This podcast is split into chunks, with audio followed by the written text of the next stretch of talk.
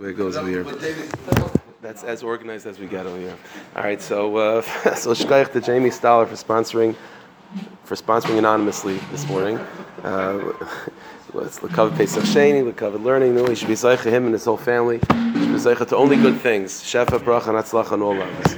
Okay, so there's a number of things that we have to talk about this morning. So we have to continue the you know the story of Sefer Yeshua that we're in the middle of to continue from what we started from what we started talking about last week. Number one, it's also Pesach Sheni, so it's chaval not to connect what we're learning to Pesach Sheni. And a couple minutes ago, I was told that it's Rameir Balanes's yahrzeit. Yeah, so maybe we'll try to connect it to Reb Meir Baal HaNes too. okay, so begin with the ha'ara about Pesach Sheni. So we know what, what's Pesach Sheni about. So we know the pasuk says in, in Parshas Baloscha that the Jewish people were getting ready to, uh, bring the Karban Pesach, and Vayu Adam, they were Yidden that became Tomei to a dead body. It's a question in Chazal how that happened. Were these people that were were they involved in carrying the bones of Yosef? Were these people that were involved with dealing with Nadav and Avihu's uh, uh, burial and so on? So it's not clear exactly who they were and what happened, but whatever it is, they became tamei to a to a lenefesh adam. They weren't able to bring the Karban Pesach, so they come to Moshe Rabbeinu famously. Lamanigar, why should we lose out? It's not fair. We, we also should have uh, an opportunity to have a Karban Pesach. So Moshe Rabbeinu says, okay, I hear what you're saying. So imdu veshma, stand and, and listen to what the Rebbeinu is going to say. And uh, so fine. And Moshe Rabbeinu receives the message of Pesach Sheni. That despite the fact that Pesach is is the you know Korban Pesach is brought and eaten the 14th and 15th of Nisan. A month later, there's a new opportunity for those that are uh, b'derech uh, those people that are become that have become tamei that were unable to bring the Korban Pesach because of tumah or because they were in a long distance, whatever the aynus is, they weren't able to bring it. So they have Pesach Sheni. So Pesach Sheni, as we know, is like a little bit of a funny thing because it's not really yontif. Even those people that are bringing the Korban Pesach and are doing Pesach Sheni, it's not like a full yontif of Pesach. So there's there's halachas they can't have they can't have chametz that, that, that time and so on. It's a Karban Pesach, but it's a uh, you know listen it's a uh, you know it's a it's a shiraim of Pesach. It's a little bit of uh, of uh, you know it's uh, second chances, but it's not the same as Pesach mamish. So. there's a very interesting piece of the Zohar Hakadosh in Parshas Baloischa, just a couple lines. The Zohar is talking about this this uh, inyan of Pesach Sheni, and the Zohar says, the, the Zohar makes a point like this. Says the Zohar, I might think, the Zohar says, says a question, that maybe it's Kedai for a yid not to keep the first Karban Pesach and to put himself in a position, lechatchila, to have to rely on Pesach Sheni, because maybe Pesach Sheni is even more great than regular Pesach. The tema to be dargi lo yoter koyin biyarchatinana. Maybe it's a higher madriga, the iris of Pesach, even greater in the second month. In other words, the month of Pesach Sheni, more than the first month. Maybe it's kedai to find yourself in a distant place on Pesach in order to put yourself in a position where you'll have no choice but to rely on Pesach Sheni. So this is our lavach. No, that's not. Uh, don't do that. The Yisrael Zara Kedisha, the Avdu Pesach Bizambe. Klal Yisrael is what we do. The Baruch wants us to bring Korban Pesach at the right time. Do the Korban Pesach at the right time. If you find yourself unable to, uh, against your will, then yeah, we have Pesach Sheni. But don't put yourself in a position where you should where you should be found that you're relying on Pesach Sheni Lechatchil. That's a Zar. It's a Pella, such a thing. There's a Zara in other words, the is making a point that, that, that Pesach Sheni seems to be greater than regular Pesach, so much so that there's a Hava Mina that maybe it's Kedai, maybe you wouldn't publicize this, but maybe it's Kedai to put yourself in a position where you're not able to do regular Pesach in order to rely on Pesach Sheni. Such a Hava Mina. So what does that mean? I don't understand it. In terms of like the halachas and like the the Hilchas Yontif, there's no question about it. The Pesach Sheni is much schwacher than Pesach Rishon. Pesach Rishon is a full Yontif, Alila Regel, whole, it's, it's a real, it's a real Yontif. Pesach Sheni is a, is a Shirayim, it's a, you know, it's a, it's runners up, you know what I mean? So, but there's a Hava Mina that it's actually greater than regular Pesach. What's going on over here? Okay, so something, something strange going on with Pesach Sheni. Okay, we'll get that back to at the end. So last week we were talking about the story of the Jewish people's uh, attempt to conquer the next city, right? So we, we went through, they conquered the city of Yericho, and then now they're up to conquering the next city, the city of Ai, right? So we talked about how something went wrong. By just very, very quickly to Chazer, very quickly the story. So Yeshua ben Nun, when they conquered Yericho, he makes a cherem, right? That Yericho is off limits. All the property, all the money from the Canaanim that lived in Yericho, no one's allowed to take, no one's allowed to touch. And we, we saw last week that, that Achan, there was one yid, Achan from the tribe of Yehuda, that he went against his cherem and he took a certain amount of money, clothing, and so on in his personal possession. Didn't tell anyone about it, but because of that, the hashgacha, the, the you know the Shechina left Klal Yisrael, the protection and the strength of, of Hashem left the Jewish army, and the Jewish people didn't realize this, but they attack Ai, and they're actually they lose the first battle, and uh, so he mentioned that they clearly figured out something's wrong. And so the Ribbono Shel Olam tells Yeshua Nun what happened, and Yeshua Nun makes a goral, like we said, to uh, to find who Achan is, to find the uh, the culprit, and eventually he's killed by Beis Din, and the Jewish people then go on to conquer the city of Ai, and the rest of uh, and the rest of Eretz Yisrael. So last week, what we talked about. Um, we're not going to go through all the pratim yet. We're just going to continue continue based on the, the basic idea. We spoke about last week what exactly was the fundamental avera of Achan. What did he do wrong? We, even in halacha, because we talked about this, that technically speaking, since everything in the city of Yericho, all the property of the Goyim that lived there, were, was usher for everyone, for the Jewish people, for the Jewish army to use it at all. So it's really ownerless. So it's not like Achan is stealing from everyone. So what exactly is the Avera? So we spoke about this, that, that the Avera of Achan was by him holding on to property and money that was owned by the Goyim that, that lived in Yericho before the Jewish people conquered it. What Achan is doing and what he's establishing is, is that Eretz, you know, this land is my land, this land is your land. You know, it, it's all it's all the same. Guy, Yid, Eretz Yisrael is a place on earth that, yeah, everyone has to have a place to live. So Yidden also have to have a place to live, but there's no essential difference between our relationship with Eretz Yisrael versus the Goyim's relationship with Eretz Yisrael. There's no essential difference between a Yid and a Goy because of that. We're all the same. Yes, we understand there's differences in culture, and there's differences in even, even what Hashem wants us to do in the world. So he recognizes that the Goyim have seven mitzvahs and we have 613. But in terms of like fundamental differences between Jew and Goy, between Taryag mitzvahs and the, and the, and the Torah that Goyim have, between between our relationship with the Ribbono Shel Olam and, and, the non-Jewish person's relationship with the, with Ribbono Shel Olam, fundamentally it's not the same. Uh, fundamentally, it's all the same. That, that's, that's, that's what Achan is. That's, that's his avera. And again, that's what we spoke about. That that Eretz Yisrael has an ability of bringing out this unique nature and this unique relationship that the Jewish people have with the Ribbono Shel Olam, and by Achan establishing that Eretz Yisrael eh, it could be anyone's. It could be anyone's. Yesterday it was the Canaanims, and now it's Klal Yisrael's. But it, nothing really fundamentally changed by by by doing that that means that now not only is, is Eretz Yisrael and the Jewish people not a unique relationship, but because of that, fundamentally, that means the Jewish people and Hashem is not a unique relationship. Our, us to Torah is not a unique relationship. There's nothing, there's nothing unique to the Jewish people. We're all just a nation among nations. That was the Avera of Achan. That's a terrible, that's a, that's a real, that's a serious, serious offense. Okay, so what we left off with last week is that he's, he's the bad guy. Okay, so Achan is a Rashi, he's wrong, and he's just a bad guy. So this week we're gonna we're gonna we're gonna make a little bit more nuanced where this Avir was coming from in its in, in, a deeper root, and it's still listen. At the end of the day, Achan did something wrong, so like that's not changing. But let's just have a better understanding you know, it, it, it, it's like this even with like, you know, let me lahavdil, elf alfi avdalis, with like literature, like even movies. Like no one likes two-dimensional characters, right? If you have a movie and it's just like bad guy, good guy, uh, you know, unless it's like uh, the whole thing is just special effects, uh, those those movies flop because there's no there's no depth to the characters, you know. So the same thing over here, like oh, he's bad guy, bad guy, you know. Yeshua ben good guy, Achan bad guy. It's be more nuanced than that. So let's let's appreciate where Achan is coming from. Now I mentioned that Achan that it wasn't um, the way that the way Yeshua ben figured out who Achan was, right? Because remember I mentioned that Achan that that Hashem tells Yeshua ben someone took. Someone took from the Cherem, someone took from, from Yericho, and so Yeshua ben says to Hashem, "Tell me who it is." And Yeshua and Hashem says to Yeshua ben "I'm not a Baal Lashon Hara. You figured it out yourself." Uh, okay, so you have to make a goral. So the way, so it's interesting. He could have made the goral of like, I mean, it would have taken more time, but maybe make a goral, put every individual person's name in a pot and just pick one out, and that will be the guy.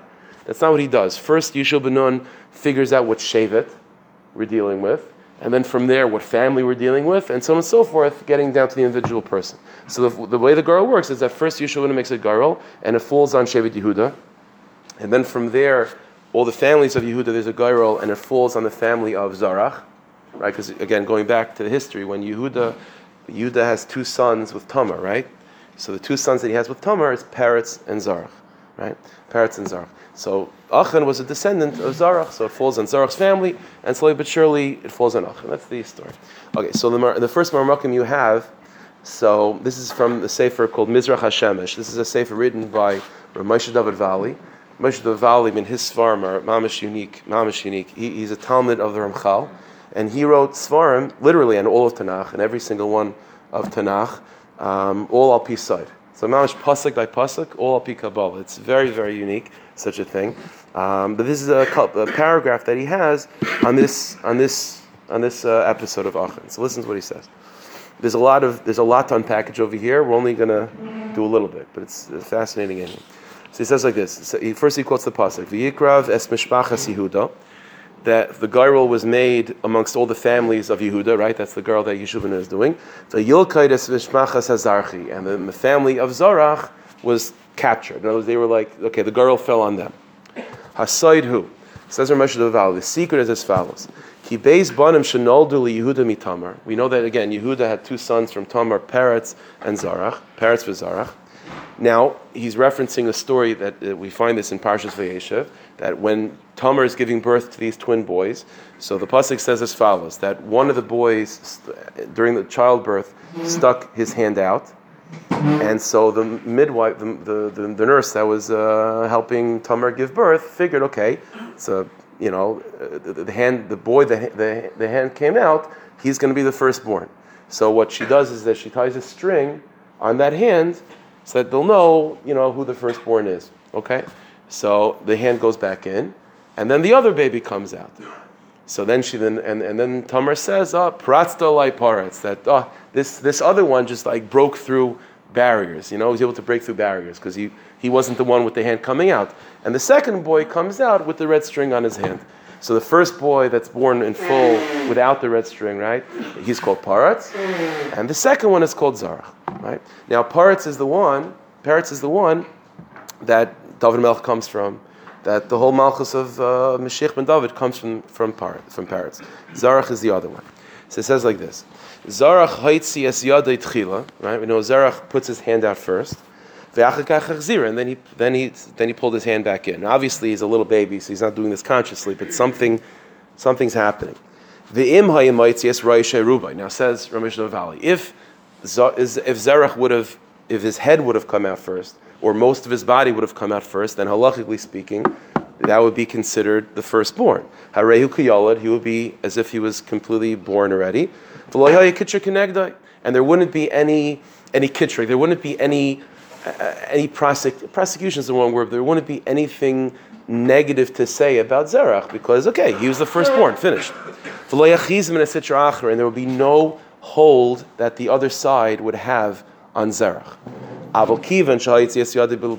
I'll explain. But since Zerach only extends his hand out, and immediately brings his hand back in, that means the hand of Zerach became susceptible to attack by the Sitra. In other words, let me explain the try a little bit. Peretz is the one through whom Malchus Beis David emerges. So Peretz should be the firstborn. Peretz should be the firstborn. Eventually, he is the firstborn. No.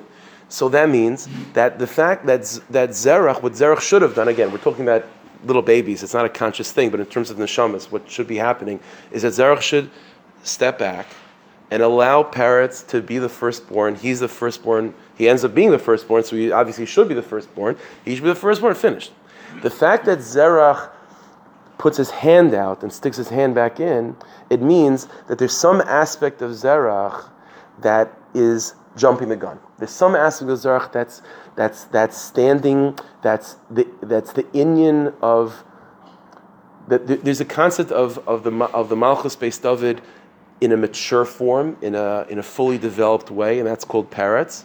And Zarach, by putting his hand out first, is expressing a predisposition for whatever Yehuda stands for, but in a little bit premature, a little bit too early, a little bit, a little bit un, un, underdeveloped.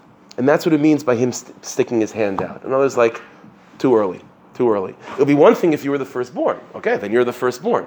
Then Malchus will come from you. But the fact that you're not the firstborn, which means Malchus, and what Yehuda, def, the definition of Malchus, Malchus Beis David, is coming from Peretz, but you are, are, are jumping the gun on Peretz and sticking your hand out, it means that the hand of Zerach represents some level of whatever Malchus Beis David means, but just a little bit premature, a little bit early. You follow this? That's what's going on. It's, it's, it's much from the way he's saying it, it would have been okay if he would have gone first. If he would have gone first, then he would represent all of Malchus Beis David. It's the it's early. It's it's it's it, there's something that what, what, by him sticking his hand out. It's what's what, what's what's being reflected with that. What's being shown with that is that there's an inyan within this world of Yehuda of a mature, developed, proper Malchus of Yehuda, but there's also this a little bit, uh, you know, inclination to have the Malchus of Yehuda a little bit premature and a little bit too early, a little bit underdeveloped. And that's what it means, the hand of Zerach coming out too early. That's what he means. So let, let, let's see again. This damage, uh, four lines in, this, this pagam, this, this, uh, uh, uh, uh this pagam that we find now within the world of Yehuda, which is a mature, developed concept of what Yehuda represents, which is in Paratz. But now we also find a nati, an inclination to an underdeveloped, premature, unsophisticated um, uh, uh, representation of what Yehuda means, which is in the hand of Zarach coming out and, and going back in. That pagam of the underdeveloped, premature, whatever Malchus based of it means, but a premature, underdeveloped form of it, which is represented by the hand of Zarach coming out and then going back in, that finds itself in the life of Achan. So whatever was a little bit of a slight, subtle seed in the world of the Avos HaKdaishim and by the Shvatim emerges in a very strong way in the life of the children. So this little slight, subtle issue in the world of Yehuda, of there being some inyan in the world of Yehuda of, of, of of, of whatever Yehuda means to emerge a little bit too early and underdeveloped and not in the right way, the right time, that starts with the hand of Zarach coming out too early, and that finds itself in a very, you know, strong way, in a negative way, in the, in the life of Achan. So he says like this: That pagam that was rooted in the hand of Zerach, coming out too early and jumping the gun on his brother Peretz. Hayoitze mizerach v'garam. So that finds itself in Achan. V'garam lelachte biyadei mamish. That caused even Achan to sin with his hands of going out and taking money with his hands and putting it in his pocket. Because it says kishalach yadei v'lokach menachem. That's what the pasuk describes. That Achan sent out his hand and took from the money you know, uh, for himself. So the first Shem ask, he sent out his hand. Uh, what he picked up with his teeth? I mean, it, of course he used his hands. Why does he have to say that? So says Ramesh Valle, no, no, because it's hinting to you where what the root of the issue is. The root of the issue is is that Achan is nothing. Uh, Achan is just a, a, a, he's just bringing out a subtle issue that's always been in the world of Yehuda, which is that Yehuda represents a certain inyan and its mature form and fully developed form that's in, that's in Peretz. But what Yehuda represents in an underdeveloped, jumping the gun too early type of form, that's in the hand of Zarach. And that pagam is manifesting itself in Achan's life. And that's why when Zarach, when Zarach puts his hand out by the childbirth, that's why she write, she she ties a red string on his hand. Why a red string? Because red is always a color that's symbolic of midas hadin, of something not uh, something that could possibly be difficult. That's what red always represents, like Esav. The lirmais eladin hakasha shenis achza biyadai hamaitis kadim to hint to this idea that there's some that there's some midas hadin now, there's some kitcher, there's some prosecution that's hanging over the world of Yehuda, as we see in, in this inyan of Zerach's hand coming out a little bit prematurely. The garam achet alachan shayim mamish gilgal shel hayar hasmol shel zarach zekanai beside gilgal evarm. And this emerges in the life of Achan, who is a gilgal of the hand of Zerach. The hand of Zerach. Now, this is an ideal that we find. Very rooted in Chazal that the neshama is a, you know, you know, it's it's it's like you know. I don't know what they call the language of the Eskimos, you know, but there's such a thing, right? Like, I've heard this before that Eskimos have like a hundred words for snow, right? You ever heard such a thing, right? Because whatever, whatever your inyan is, means that you have a lot of words to describe it. Whatever, in English, it's just snow, right? Because we, we, we're not such bikim in snow. So in English, there's only one word. It's called soul, right? It's a soul, spirit, right? Why? Because uh, that's not English's sugya. When it comes to Yiddishkeit, there's a lot of words. Nefesh, Ruach, Neshama, Chai, Yechida. We have a lot of discourse because that's our inyan. That's our inyan. So when it comes to the neshama, also the neshama is not just like soul, this floaty orb of light that's in your chest or something. It's a multi, it's a, it's a complex organism that fills every little corner of your body. So there's a soul, there's a part of your soul that's connected particularly to your hand, and there's a part of your soul that's connected particularly to your left eye. You know, that's the way it goes. And so the way Gilgulim work, reincarnation is that you can be reincarnated not from uh, from a particular part of someone else's soul. You could be a combination of many parts. Okay, that's not this sugi is not for now, but but what he's saying over here is that who was Achan? Achan was a Gilgal of the arm of Zerach that came out prematurely. So it's mamish. That's who Achan was. So it says Ramesh Valle, what comes out of all of this? This is, this is a, an Ishbitzer type of paragraph. We're not going to get into this too much, at least not now. According to this, it means that Achan was predisposed to do this Aveir. It was almost, he almost had no choice but to sin with this, to send out his hand and to take something. That, that's, that, that's where he's coming from. His whole, his whole neshama is rooted in that hand of Zerach that also went out prematurely. So it's, it's almost as if he's forced to sin. Since he's the Gilgal of Zerach's hand. Oh, for sure, it's very dangerous. I probably shouldn't be saying this uh, being recorded, but I'm just quoting this sefer. So like I said, we're not going to go into this too much, but li- listen to the pshat of how he teaches. The Zewatam. And because of this, says Ramesh Valle, we could explain She Yeshua Nesmali Rachim It's an amazing thing. When you read the Psukim, again, we didn't do it inside yet, but when you read the Psukim, when Yeshua Ben Nun finally finds Achan, right, and he confronts him, he uses languages that are very sympathetic. He doesn't, like, he's a bad guy. So, you know, slap him across the face and, and, you know, pick him upside down and shake out, you know, get all the loot out of his pocket. Yeshua is very sympathetic with him. Nismali rachim olav, he has compassion upon him. V'dibar v'lashin raka, and speaks to him in a soft language. Kinyan omer b'samach, like the pasuk says. Listen to this pasuk. Yeshua says this is the first time he's meeting him, right? After knowing that he caused the death of, the, of members of the Sanhedrin with the city of Ai and put all the Jewish people in danger. For Yarmi Yeshua for no reason, just because of greed. For Yarmi Yeshua and Yeshua says Achan, Bini, my son, Simna kavod la'Hashem Yisrael. Please show kavod to Hashem, make a kiddush Hashem, the ten loy taida, and, and, and admit, admit, give Hashem uh, you know, uh, haida, give Hashem your, your, your, your admission.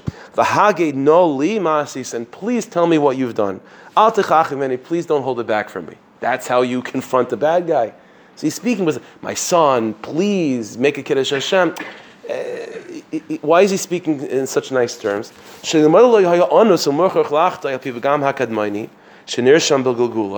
it wasn't for the fact that Achan was almost compelled to do the Sever because of where his neshama was coming from, in the right hand of Achan, uh, of, of Zarach, then why, why are you speaking to him so nicely?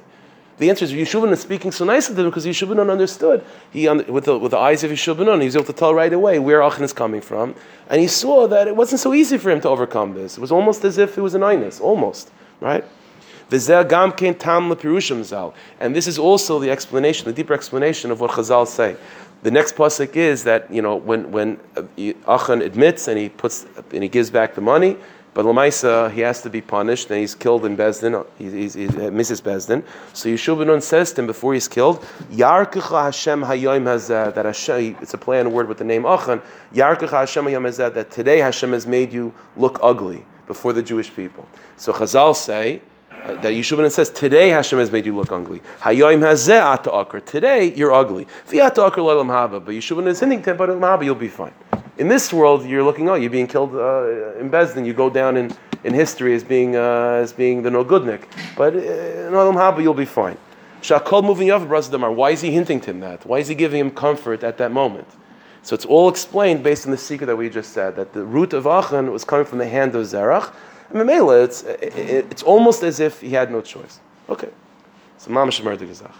Okay, so like I said, that, that that's an Ishbitzer Tekenian, and we're not going to talk about that now. But, let, but let's, let's investigate this sin. What does this mean exactly? What, what, was the, what is this Pagam? This like this this Inyan of you of, of you have Peretz and Zarch, right? So again, let, us just chaz over very quickly. Peretz represents a fully developed, mature, sophisticated, in its proper time, Inyan of Malchus Yehuda. And Zerach's hand coming out too early means a premature, underdeveloped, uh, less sophisticated understanding of what Yehuda, of what Malchus Yehuda means. And that pagam that's in the hand of Zerach, says Ramesh Dovali, emerges in the life of, of, of Achan. And so, what does that mean exactly? And how does this reflect in, in Achan's Avera? So it's like this. So I, have spoken about this topic before, so we're, we're, it's, it's, it, we don't have to speak about it for too long, so uh, hopefully it'll be a little bit shorter than usual. There's, there's a discussion among, it, it, it's rooted in Chazal already, but there's a discussion amongst the Mefarshim like this. What is, you know, me take this, you know, Shlomo HaMelech, like this. Shlomo HaMelech was the first, if you think about it, Shlomo HaMelech was really the first like Mashiach ben David, right? I mean, he was literally right? The first anointed one who was the son of David. He's ben David. Now we find that Shlomo Melech builds the Beis Hamikdash. In other words, let, us put it this way: if we want to define what exactly is the Ikra Vaida and the Ikra Inyan of Malchus Yehuda, that, that's you know that's what we're talking about over here. Peretz is the fully developed, proper understanding of what Malchus Yehuda means, and Zerach's hand is a premature, underdeveloped, less sophisticated, missing the point of what Malchus Yehuda means. So what is Malchus Yud about? So the first place, the, the Iker place to look is going to be by Shlomo Melech. Because Shlomo Melech is the one that establishes Malchus Beis David in its mature, in its in its developed way, building Beis Hamikdash and so on. What we find in Shlomo Melech's life is a very very unique thing. Is that he was the king of the Jewish people, obviously, but the preoccupation of Shlomo Melech's life was trying to bring the whole world under Hashem's under Hashem's canopy. The, the, that was his preoccupation. Even when he builds the Beis Hamikdash, which you would think the Beis Hamikdash, if there's anything that's Jewish, there's anything that's unique to the Jewish people, it's our, that's, that's by us and us alone. It's the Beis Hamikdash, right? But it's interesting when Shlomo builds the Beis Hamikdash and makes his whole speech on the day of the inauguration, the focus of the speech of, of Shlomo Melech is that what? Is that now this is a place, this is a house where all nations will be able to come to seek God's presence. All nations and everywhere in the world, uh, Jew and non-Jew alike, where everyone was going to, everyone should daven and pay pilgrimage to this place. Who's he talking to? He's talking to Yidden. And his whole speech is about Goyim. More than that, Shlomo Melech, the pasuk then says, in his life he married a thousand wives. He had a thousand wives, and every single one of those wives was coming from a different country. Why? So Chazal already point this out. That the, the why? Because Shlomo Melech saw that his purpose in life, and this is the essential function of Malchus Beis David, which is that what? Malchus Beis David is not focused, it would seem, is not focused on the Jewish people. The aim of Malchus Beis David is getting the whole world to be like the pasuk describes when Mashiach comes, that the whole world will be safa echas, will be speak will speak one language, one amuna, one faith. Everyone uh,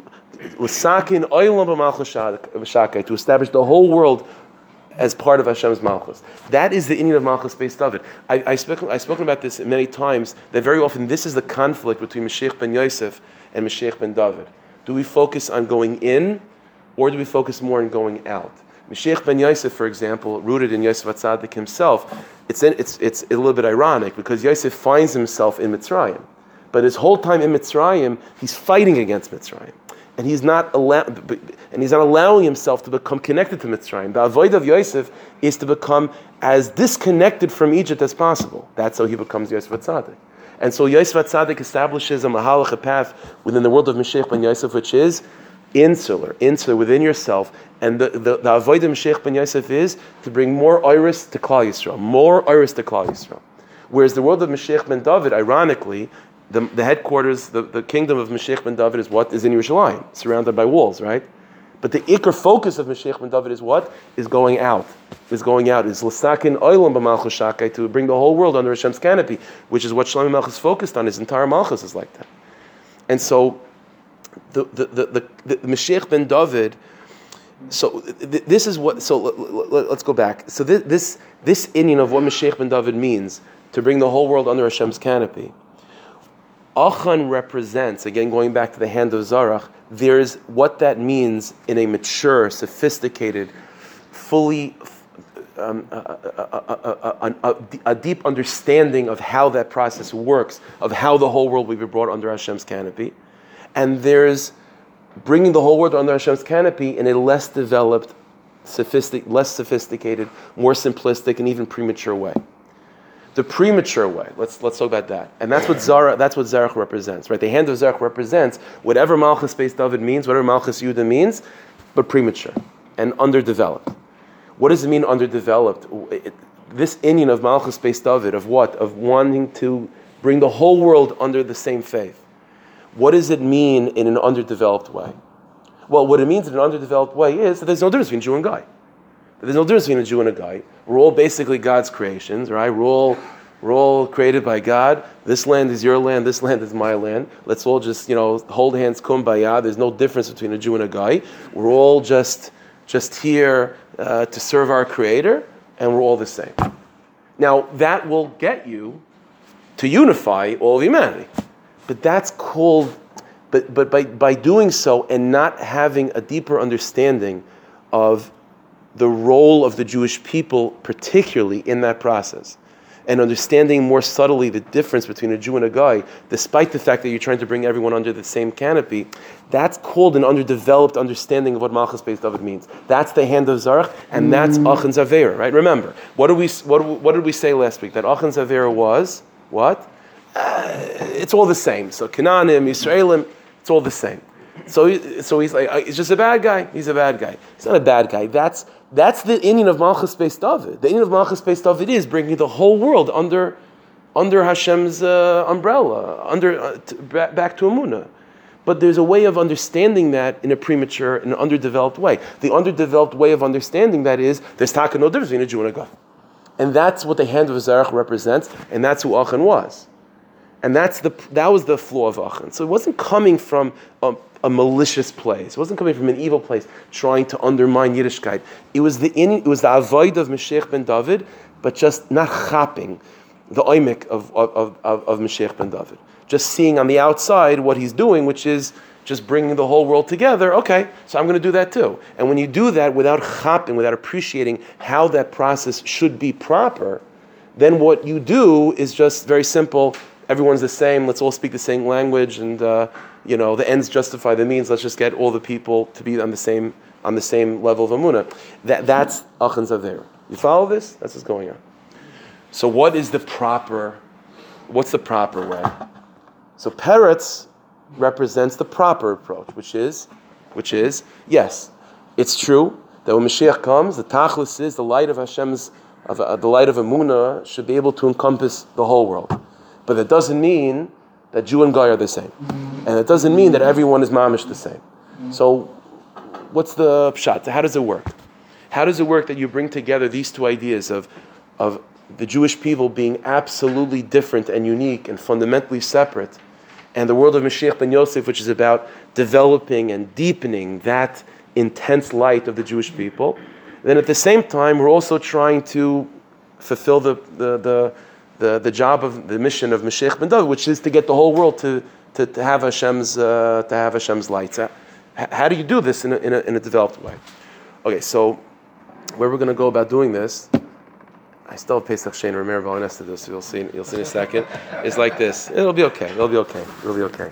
So Marmukah number two, this is a piece from a Sefer Yamachach, it's from a Shemayr. There's a, there's a aside that there are two big tzaddikim. There's a particular side that we find in the writings of the Rizal, but there are two particular tzaddikim that really took this concept and really ran with it in a very, very strong way. and that was the Toras Chacham, Chaim de la Rosa, Talmid of the Rashash, and the Baal HaSulam, the Baal HaSulam. Uh, um, no, uh, what's his name? Uh, Rav Ashlag, yeah, Rav Ashlag, in the early 1900s. Big, big Mikubolim, and they both had this Yisoid, and they developed a lot of their, their Svarim based on this. The Yisoid is as follows.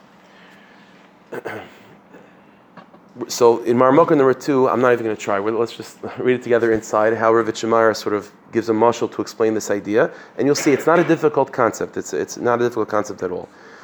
Va'inin yuvan al derech. The Yisai that the Toras Chacham and the Baal HaSulam developed their systems on can be explained in the following the following mashal.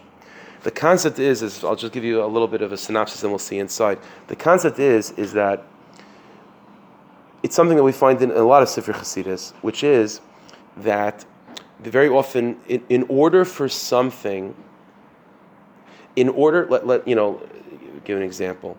Let's say you have a um, a room that the lights are off. Okay, so it's a little bit dark, a little bit dark.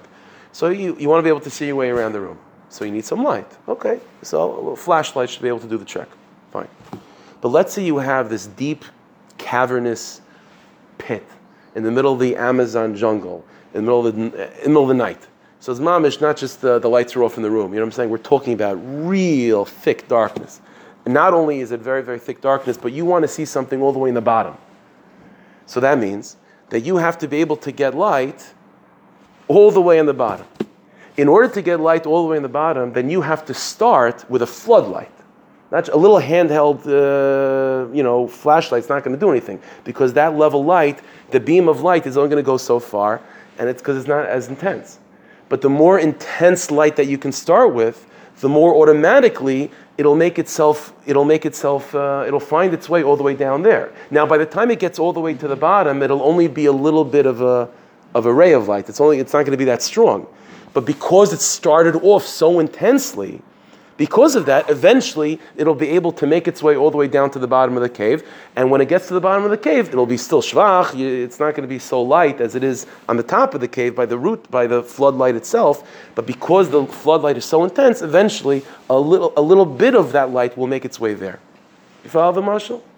So he says, Rav gives a different mashal, but it's a similar idea. We explain the following way you, we, we can investigate, we could, we could feel this within ourselves. Let's say you're, you're, you're thinking about a particular topic, a topic in learning or whatever. So there's a process. In the beginning, so in the beginning of your, like when you're first sort of first introduced to this get to this idea, so your brain is obviously you're thinking about the idea, but the idea is not fully developed. Uh, it's, it's, it's not fully there yet. But the deeper you think about it, so the deeper your mind is connected to the idea, and the more of the idea takes root in your mind, so the stronger it is in your mind, then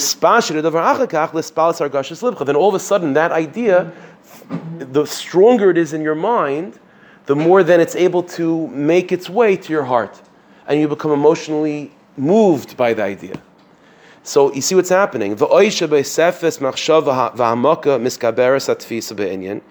then when your mind deepens even more the, the, the, the attachment to the idea, then the energy sort of flows even greater. And then what happens is the emotions become even more intense. And then it could flow even to your feet to the point of where you practically change your life because of the idea. See what's going on over here? So it all starts with the seichel, it all starts with the mind. But the, the deeper the mind can become active and activated in this idea, the more that the, the idea is able to then travel to lower parts of who you are, right? So in the beginning, when the mind is only on, let's give it, I'll give numbers, it's not, it's, it's not accurate. Let's say your, your mind is only engaged 30%. 33% you know, uh, of, the, of your mind is active in this idea. So you're intellectually stimulated. But then when your mind is engaged in two, thir- two thirds of your mind is engaged in, in the idea, now what? Now not only are you intellectually stimulated, now you're emotionally stimulated.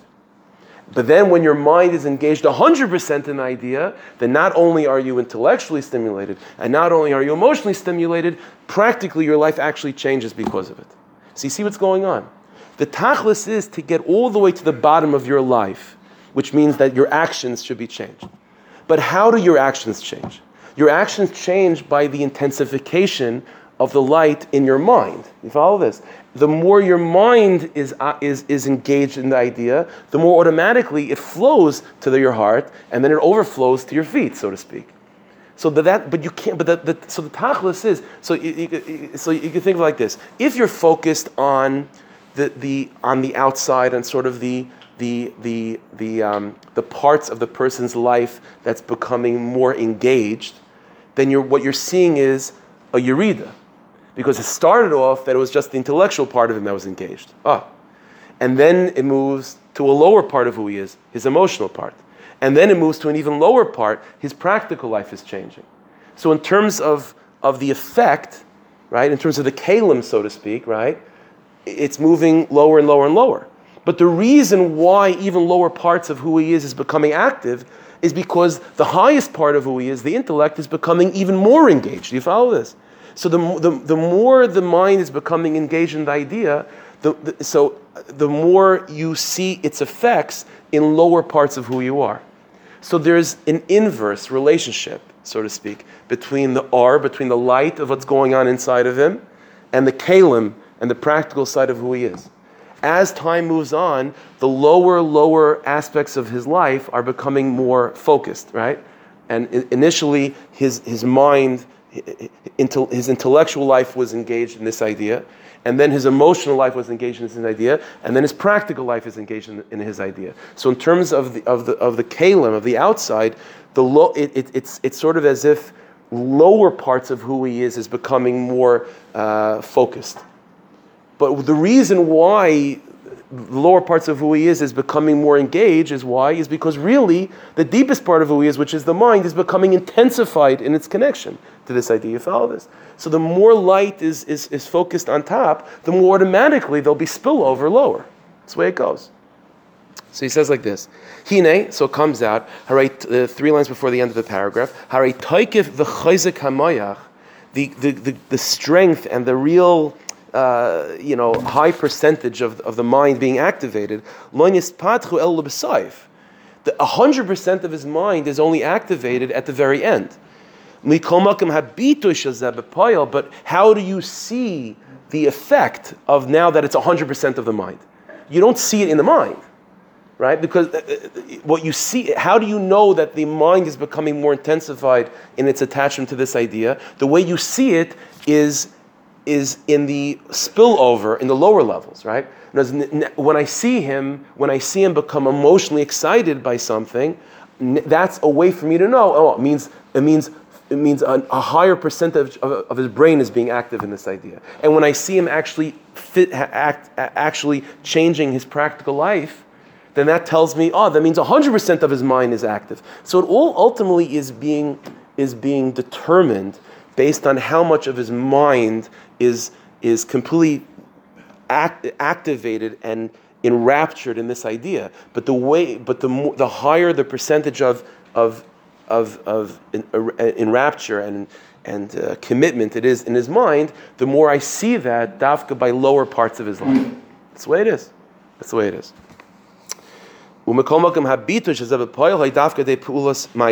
The way, the fact, now that he's 100% engaged in his mind, I see that in the fact that his, pra- his physical actions have been changed.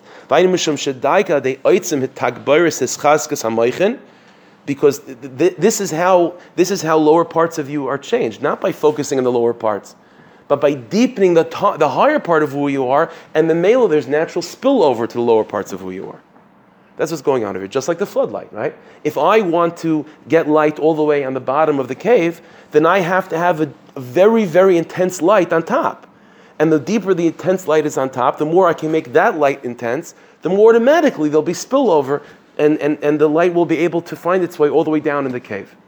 Now, when it gets all the way down to the cave, that's not so, uh, it's, only a, it's only a small little ray of light over there. But it only got there because of the intense light that exists on top by the floodlight itself. You follow this? That's the mush. so, based on this idea, this is exactly how the relationship between the Jewish people and the nations of the world, between Mashiach ben Yosef and Mashiach ben David, should be seen in a fully developed form. Of course, Mashiach ben David is right. Shlomo Melch is right. The tachlis is that the light of Yiddishkeit should spread to every the farthest corners of reality. But you know how you get the light of Torah to the farthest corner of reality? By making by by by making that by, by, by making that floodlight, by making that nuclear power plant of Kedusha by the Jewish people that much more intense. When you make it that much more intense, then it automatically will spill over to every single corner of the world. It's not the pshat. By the, avodah is not by by spreading thin the light of Yiddishkeit to every nation. That's that's Achan's problem. That's the uh, that's Zerach's hand going out premature. That, that's that's not a fully that's not a deep understanding of how this process works. So if all you want is what is to get every uh, goy to believe in Amuna, okay. So so so the the, the, the underdeveloped the Achan version of that is what? Okay. So let's just let's just preach that everyone is the same, and we'll figure out ways to get everyone on the same page. But that's not Malchus Beis David in its mature form. The mature form of Malchus Beis David is a Malchus that unites itself with the understanding and the maturity of Mashiach ben Yosef to realize that it's true we want to get the word of Hashem all the way to, uh, to the Amazon rainforest. But how do you get there? By making Klal Yisrael mamish deep and holy and intense, then the light of the Jewish people automatically will spill over. And the greater we are, the more automatically it'll spill over. And if you want to get it, you want to get the light of, the, of, of Klal Yisrael all the way to the Amazon rainforest, then you better be a nuclear power plant of Kedusha. And the stronger you are, automatically the light spills over.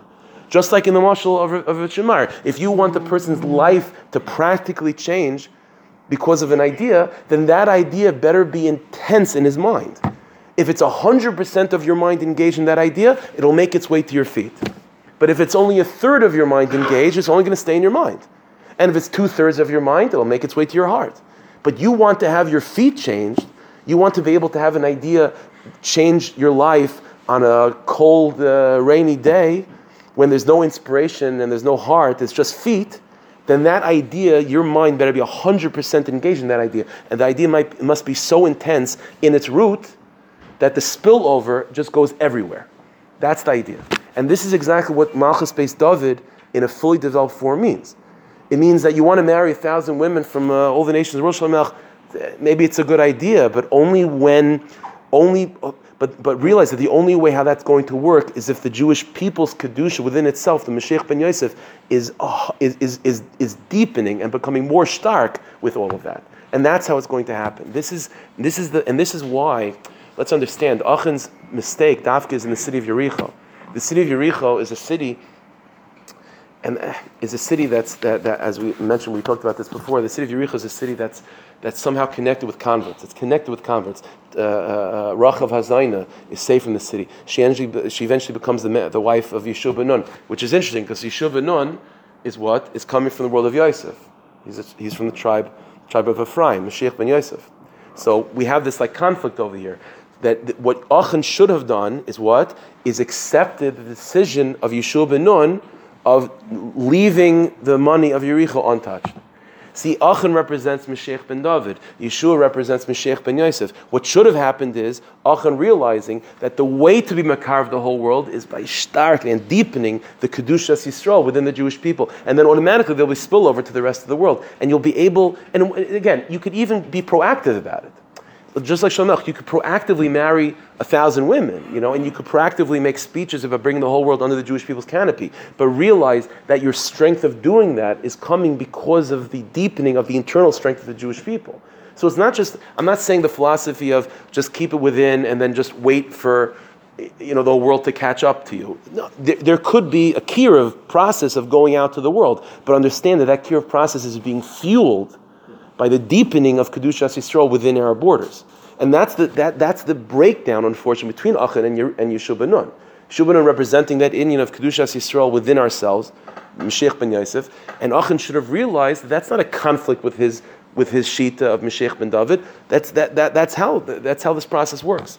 A couple more minutes. If you again, if someone has to leave, it's, it's okay. But just I want to finish up. So Maramaka number three. So Ravit Shamar over there in, in the Ha'ara Again, this is from Yamachach Matavshanayim Beis, page Reish Vav. So in the Hari, he says like this, so using this idea to explain uh, a phenomenon that we uh, we experience. With this Yisaid, so the Baal HaSulam, Rav Ashlag explains, Masha'an, it's a little bit a mistake, Masha'an uh, mitzapim umakavim lakir vagul ashlema. So there's a, there's a very, very famous and well-known problem, which is we want Mashiach to come, we believe Mashiach will come, and the problem is that he hasn't come for earlier generations. They were much bigger tzaddikim. Like I was talking about on Shabbos, read the Sadiris. We're getting worse and worse and worse. And so how is it possible the Mashiach didn't come for them, but he's going to come for us? Right? It's a famous question. The Be'emes, he says like this. God malas rishayim. It's not true. The earlier generations are much greater than us. V'gam ata lo hatikan elo be'ikr hatzadikim ha'maisifim u'mamshichim lasas avidasim b'mokim helyan. And said, and said Rav Ashlag, said the Baal HaSulam, and you're right the way Mashiach is going to come is still going to be be'ikr through the tzaddikim that are doing their avodah, they're continuing their avodah in Gan Eden. But here, but here's the process. Here's the process. Ella, shakol shenem shachim hadoris oid va'oid. As the generations go on, nimsoim hadoris hachrayne b'makim keil matachtoinim yoiser. So the later generations, we find ourselves lower and lower and lower in that in that cave, right? Lower and lower and lower. The early generations were the intellect. The later generations were the emotions and we're mamish the feet, right? So the way it works is v'inei ayidei avodas doris ha'achrayim yosifu lustaken akel matachtoinim yoiser v'nimsa sheyiduch ha'moichin ha'in demata v'kel mal yoinim v'yedu l'kel matachtoinim. In other words, in simple language, the way the way he's explaining is is that there's a relate, there's a partnership between us and the earlier generations. It's true. You want, the tachlis of Mashiach, the, the way Gula happens is that what is that that light that light of the mind should be able to find its way all the way to the feet. So, because of that, you need Yidden to be doing uh, the work of the feet. But the work of the feet is not disconnected from what's going on in the mind. Adarabah. The way the light will eventually make its way to the bottom of the person's feet is Adarabah because the mind is becoming even more engaged in that light. Do you follow this, right? So our relationship between the tzaddikim of early generations is like one big body. They are the head, and we are the feet. And the, the tachlis is for, the, for, for more light to descend to the head, and for it to spill over to lower parts of the body. So our avodah is to make room for that light in the feet because otherwise there's like a there's like um you know in the conveyor belt there's like a it's a blockage. You want more light to come to the head of the head of the Jewish people to the tzaddikim of earlier generations in Gan Eden, but there's only but if there's no room for that spillover, then then it's, then the Rebbeinu is not going to give that light. In other words, because of this let's let, let me explain. Because of this idea that the more light comes to the top, automatically there's spillover to lower levels. So that means that there has to be, in order for Hashem to allow more light to come on top, he has to be guaranteed that there's room for that spillover to go somewhere. Otherwise, it's just it's it's a flood. So there needs to be room for that light to spill over. So therefore, you need people in order for the, the mind to receive more light. It means that you have to make sure that your heart is ready for the spillover of that light.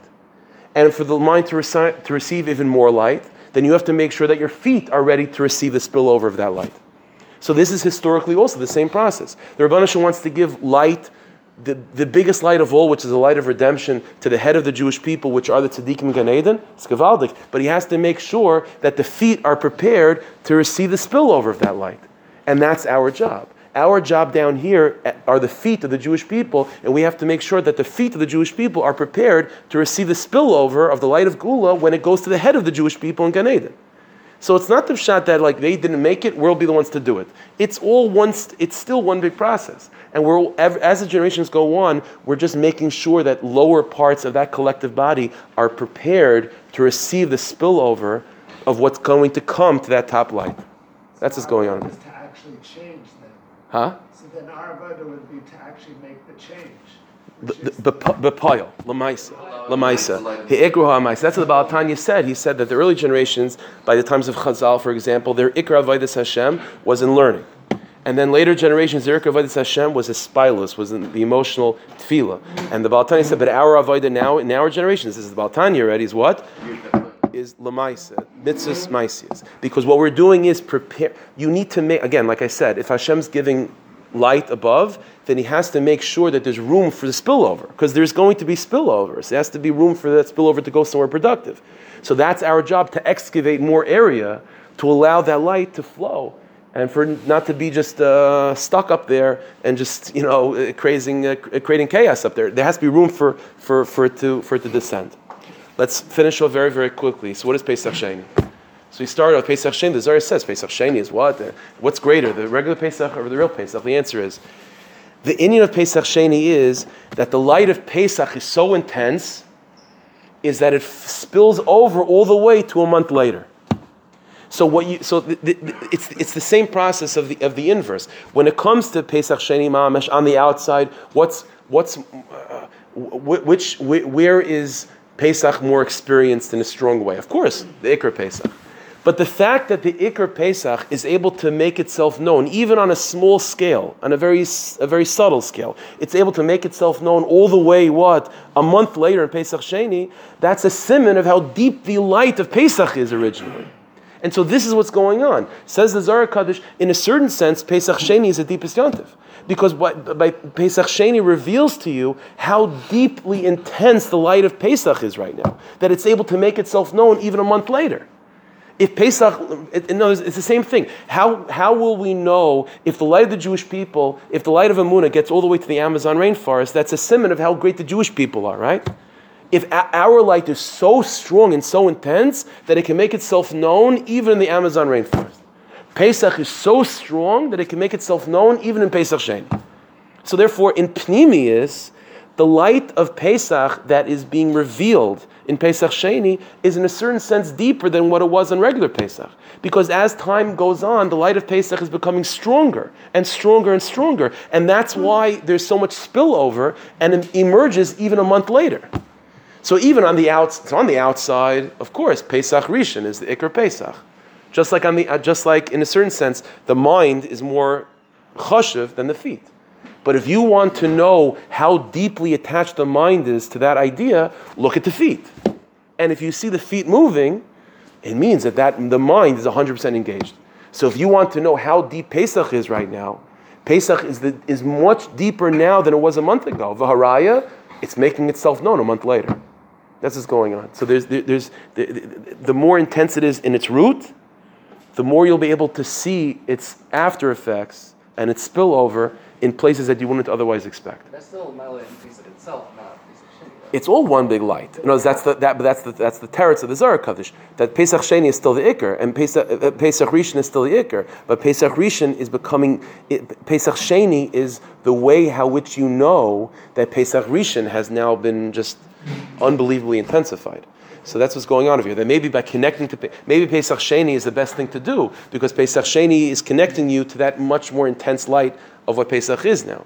Kamash or not. Pesach Sheni came from this Tata from our request. Right, by people making room for that spillover. Exactly. So Pesach becomes greater through Pesach Sheni, just like. Pesach Sheni, right, as because, because Pesach, Pesach didn't end by, by, by, by Nisan. Every single day that light is intensifying. And when it comes to a month later, the light is so intense that it breaks through the surface. And it breaks through the surface as Pesach Sheni. So in a certain sense, the light of Pesach is deeper now than it, than it was a month ago. Because it's Vaharaya, it's making itself known in the Amazon rainforest. So that, that's what's going on. That's what the Zohar is telling us, that in a certain sense, Pesach Sheni is deeper than Pesach Rishon. This is also the name of Rameir Baal HaNes, no?